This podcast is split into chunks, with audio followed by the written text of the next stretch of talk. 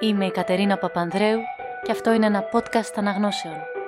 Στο σημερινό επεισόδιο ακούγεται το διήγημα «Ναυάγια» του Ανδρέα Καρκαβίτσα. Καλή ακρόαση. «Ναυάγια» του Ανδρέα Καρκαβίτσα.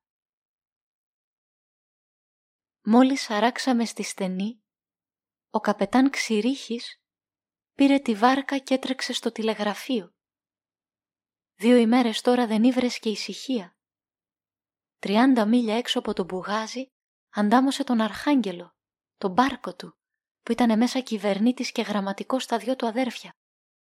Δεν πρόφτασαν να καλοχαιρετηθούν, να υπούν για το φορτίο και τον άβλο τους και τους χώρισε ο χιονιάς.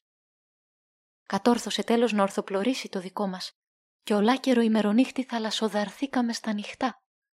Μα όταν μπήκε στο Βόσπορο, ρώτησε όλους τους βαρκάριδες, τους πιλότους, ακόμη τους κουμπάρους και τις κουμπάρες. Αλλά τίποτα δεν έμαθε για τον Αρχάγγελο. Τι να έγινε; Φυλάχτηκε πουθενά. Πρόφτασε να ορθοπλωρήσει και εκείνος ή έπεσα πάνω στους βράχους. Κι αν τσακίστηκε τον μπάρκο, σώθηκαν τουλάχιστον τα αδέρφια του. Όλο τέτοια συλλογίζεται και έχει συγνεφωμένο το μέτωπο. Τρέμουλο έχει στην καρδιά.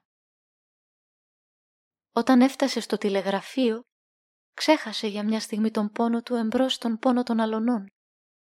Κάτω στην αυλή, απάνω στις αρακωμένες σκάλες και παραπάνω στα ασάρωτα πατώματα, κόσμος σαν αυτόν ανήσυχος. Γυναίκες, άντρες, παιδιά, πρόσμεναν να μάθουν από το σύρμα την τύχη των δικών τους. Και εκείνος σόριαζε με την ταρναριστή φωνή του ακατάπαυστα θλίψη. Ονόμαζε πνιγμούς, μετρούσε θανάτους, έλεγε ναυάγια, περιουσίας χαμούς, συνέπαιρνε χαρές και ελπίδες σαν δρόλαπας. Και κάθε λίγο απάνω στα πατώματα, στις σκάλες κάτω και παρακάτω στην αυλή, θρύνη ακούονταν, κορμιά έπεφταν λιπόθυμα, φωτιά κυλούσε το δάκρυ. Ο καπετάν Ξηρίχης δεν μπορούσε να υποφέρει περισσότερο το βάσανο. Βιαζόταν να μάθει και τη δική του μοίρα έσπρωξε τον κόσμο ζερβόδεξα, ανέβηκε δυο-δυο τα σκαλιά, έφτασε με κόπο στη θηρίδα και ρώτησε με ολότρεμη φωνή. «Για τον Αρχάγγελο, τον Μπάρκο, μην ακούσατε τίποτα». «Τίποτα», του απαντά ξερά ο τηλεγραφήτης. «Τίποτα. Πώς είναι δυνατόν» ξαναρωτάει. «Αρχάγγελο το λένε. Έχει φιγούρα δέλφινα. Έχει στο μεσανό κατάρτι κόφα. Σπετσιώτικο χτίσιμο και κολλάει περίεργα τα μάτια του του υπαλλήλου το πρόσωπο. Τα σωθικά του λαχταρούν. Φεύγουν τα σανίδια από τα πόδια του. Έτοιμος να λιποθυμήσει. Μα δεν την παρετά τη θέση του.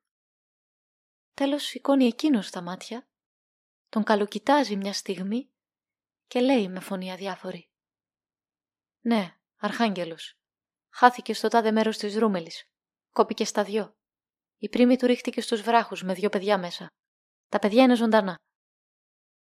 Ζωντανά. Αναστηλώνεται ο καπετάνιος στα πόδια του. Τα ονόματα, λέει με φωνή σαν χάδι. Δεν μπορούμε τάχα να μάθουμε τα ονόματα. Πέτρος και Γιάννης. Δόξα ο Θεός. Πέτρος και Γιάννης είναι τα αδέρφια του. Ζωντανά λοιπόν και τα δυο. Ζωντανά εκείνα θρήματα το ολοκένουργιο σκαφίδι. Πάλι δόξα ο Θεός. Φτιάνουν άλλο μεγαλύτερο και μορφότερο. Φιλεύει ανοιχτό καρδο πέντε πουρα τον υπάλληλο. Δίνει ένα μετσίκι κέρασμα στον υπηρέτη. Παρηγορεί γλυκομίλητο στα θλιμμένα πρόσωπα. Δεν είναι τίποτα. Όλα καλά είναι. Όλα καλά.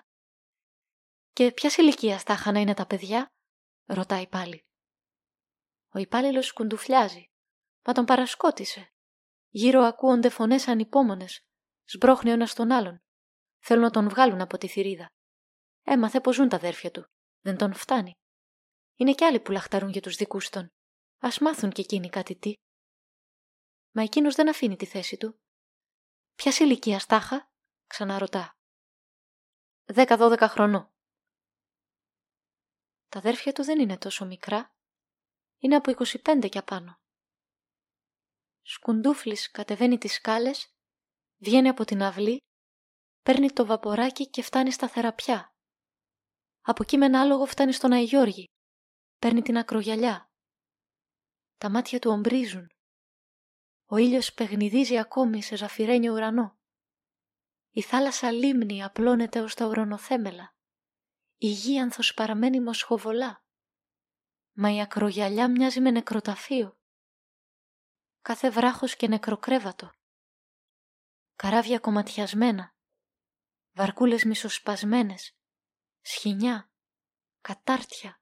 Φιγούρες. Πανιά. Εικονίσματα. Παδέλες. Πιάτα. Λιβανιστήρια. Πηξίδες. Χρυσόξυλα και μαζί χέρια, πόδια, κορμιά δίχως κεφάλια, κεφάλια δίχως κορμιά, άδεια κάφκαλα, τρίχες κομμένες στις κισμάδες, μυαλά του πιασμένα στην πέτρα.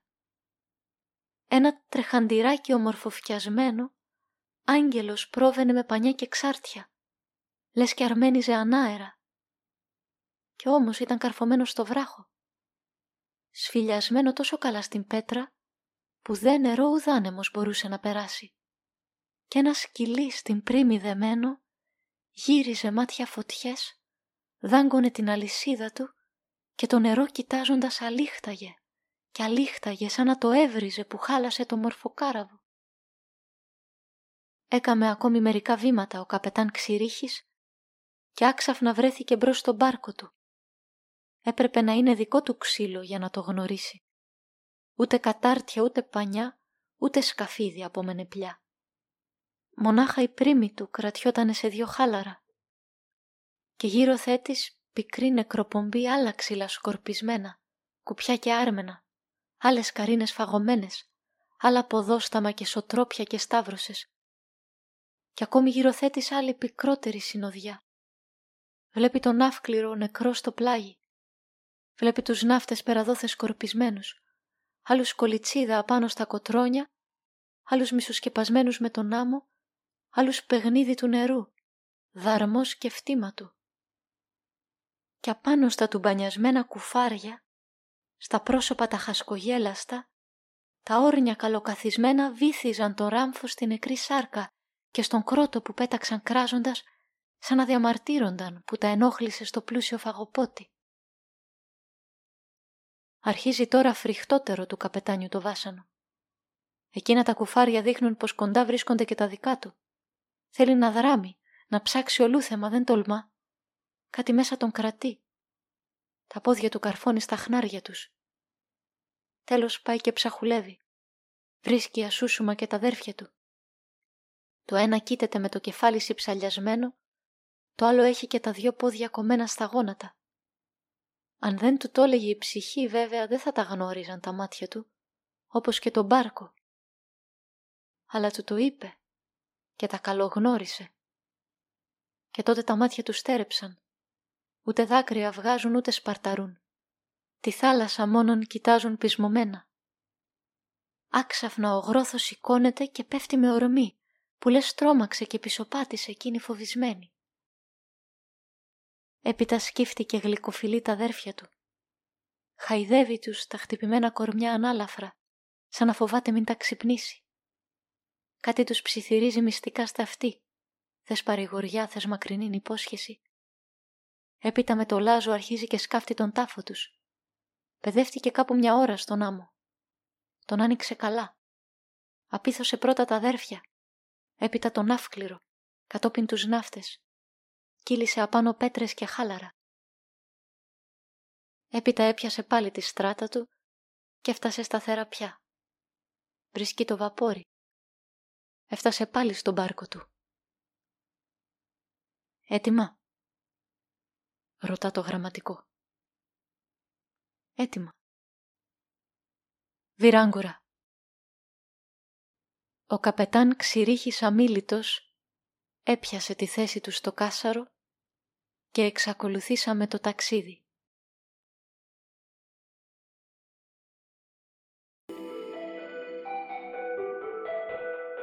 Ακούστηκε το διήγημα «Ναυάγια» του Ανδρέα Καρκαβίτσα. Αφήγηση Κατερίνα Παπανδρέου.